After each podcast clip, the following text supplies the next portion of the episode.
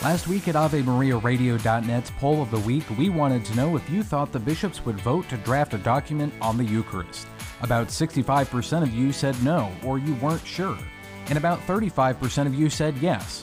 Well, the bishops have voted to do so, and we will keep you updated with news and analysis here on Ave Maria Radio and at AveMariaRadio.net. Also, be sure to check out AveMariaRadio.net's new poll of the week right now at AveMariaRadio.net. Good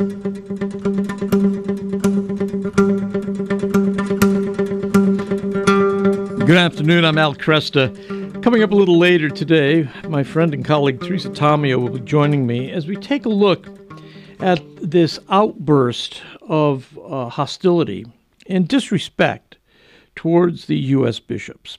And uh, what's at stake here? Uh, what is legitimate criticism? What isn't?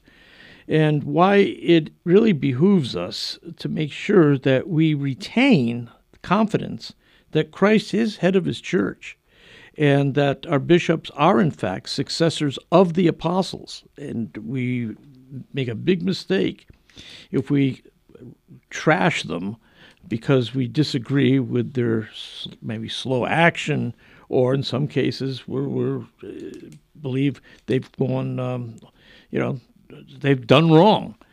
But we'll have more to say about that a little bit later today. I do want to get to the conversation I had on WJR last week regarding um, Bishops' Conference and the uh, vote to come up with a document next fall dealing with this question of worthiness and the Euchar- worthiness to receive uh, Holy Communion.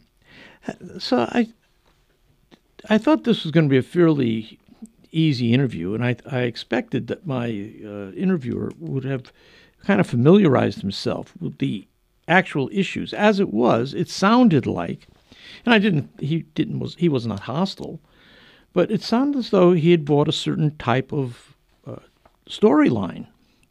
And that storyline is that Pope Francis uh, is somehow uh, signaling to the U.S. bishops through the congregation, the doctrine of the faith, that they should stop, that they should not pursue uh, this document on worthiness to receive Holy Communion. Let me, let me make it clear that's false. That simply isn't true. And if you read the document from Cardinal Ladaria, the Congregation for the Doctrine of the Faith, you'll see that what's being urged there is patience, serenity, and an attempt to find a consensus among the U.S. bishops. It's a pretty darn commonsensical exhortation.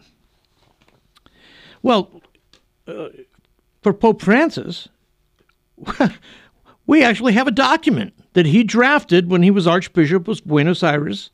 He was the Cardinal Archbishop there. It's the what's called the Aparecida document. It was done by the Conference of Latin American Bishops, and he had a big role to play in drafting the document. Now, listen carefully, please. Um, Paragraph 436 reads like this We hope that legislators, heads of government, and health professionals, conscious of the dignity of human life and of the rootedness of the family in our peoples, will defend and protect it from the abominable crimes of abortion and euthanasia. That is their responsibility. We, that is the bishops and other Catholics, must adhere to Eucharistic coherence. That is, be conscious that legislators, heads of government, health officials cannot receive Holy Communion and at the same time act with deeds or words against the commandments, particularly when abortion, euthanasia, and other grave crimes against life and the family are encouraged. Now, that is the one explicit statement that we have that we know Pope Francis signed on to when he was still Cardinal Archbishop of Buenos Aires. In fact, it's where we get the phrase Eucharistic coherence. Pope Francis, uh, if he is somehow behind the scenes actively opposing the U.S. bishops from uh, eventually putting together a document that echoes what he drafted as Archbishop of Buenos Aires in 2007, well, what can I say?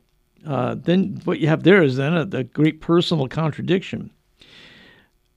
But the American bishops are actually working on a document which I hope will be as explicit and clear as uh, the bishops of Latin America were when they put together this Aparecida document.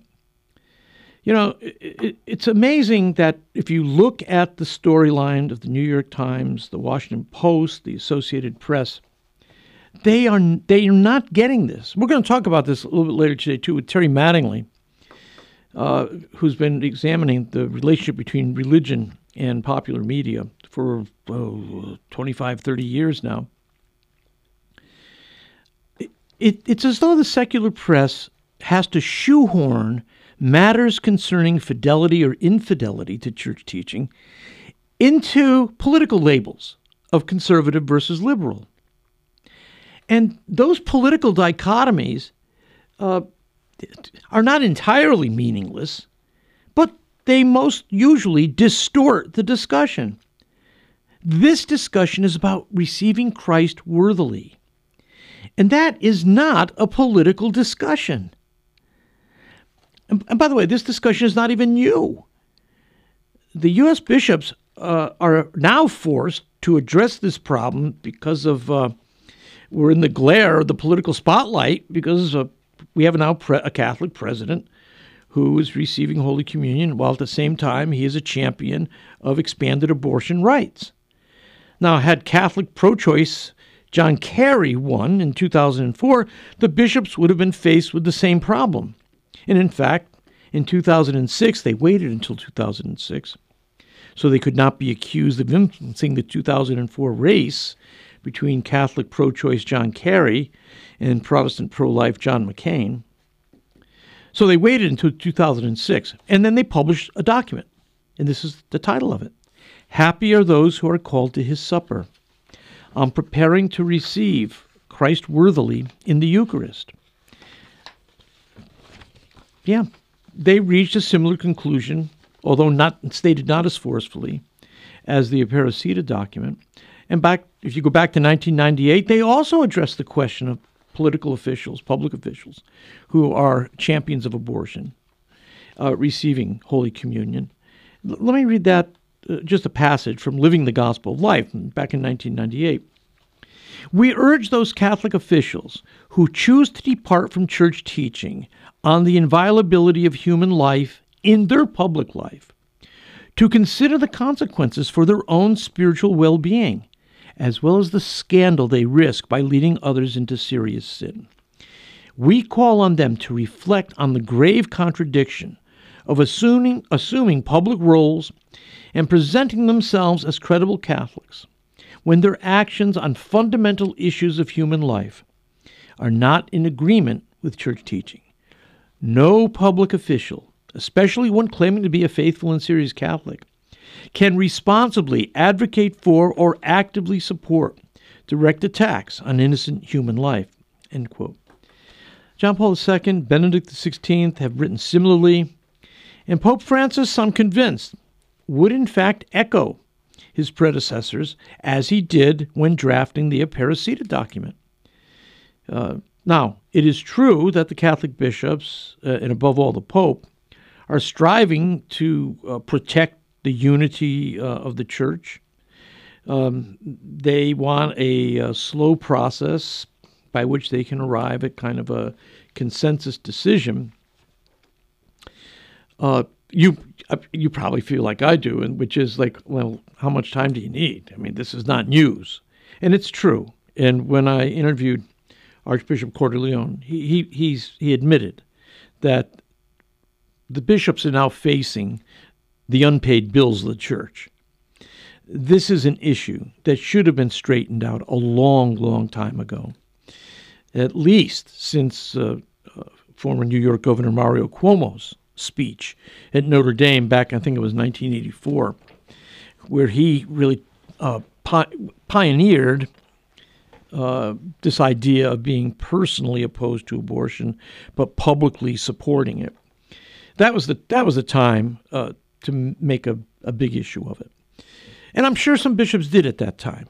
Uh, just like they did again in 1998 in Living the Gospel of Life, and like they did again in 2006 in Happy Are Those Who Are Called to His Supper. I'm sure they're going to come up with a, a pretty strong document. That's my opinion. I think they're going to come up with a strong document. Uh, it will not mention President Biden by name because they simply never mention individuals by name. It doesn't happen. If you read papal encyclicals, uh, you don't hear people being called out by name. They call out ideas. Uh, and so what you'll have is, I, I'm quite certain, you're going to have a strong statement about worthiness to receive Holy Communion and that public officials who are championing abortion rights uh, should withhold withhold themselves from the Eucharist. But we'll see. It's going to take a while, and I know people get frustrated by this. I do. I, I it's it does drive you nuts after a while. but what can, what can you do? Nobody nobody put nobody made me a bishop, right? Um, the point is, there's no doubt that this is moving in a good direction. There's no doubt that this should have been done before. And there's no doubt that uh, we're bound to feel some frustration here.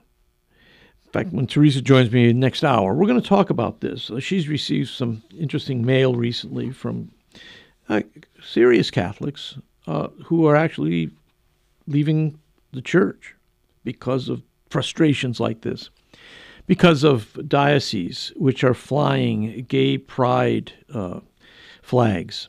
You know, uh, yeah. Well, what do you?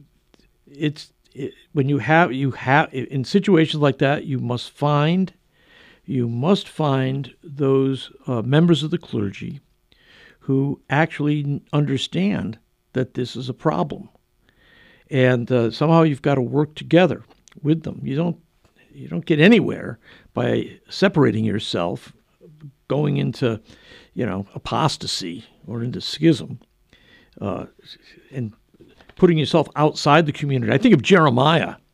Jeremiah was called to prophesy uh, uh during the time of the exile and the, and the captivity. And he had uh, messages of warning, destruction, but also of building up. I like to point out, Jeremiah didn't say that, give that prophecy from outside the community or outside the process. He was right smack dab in the middle of the community, and he suffered for it. We don't achieve anything by leaving the church.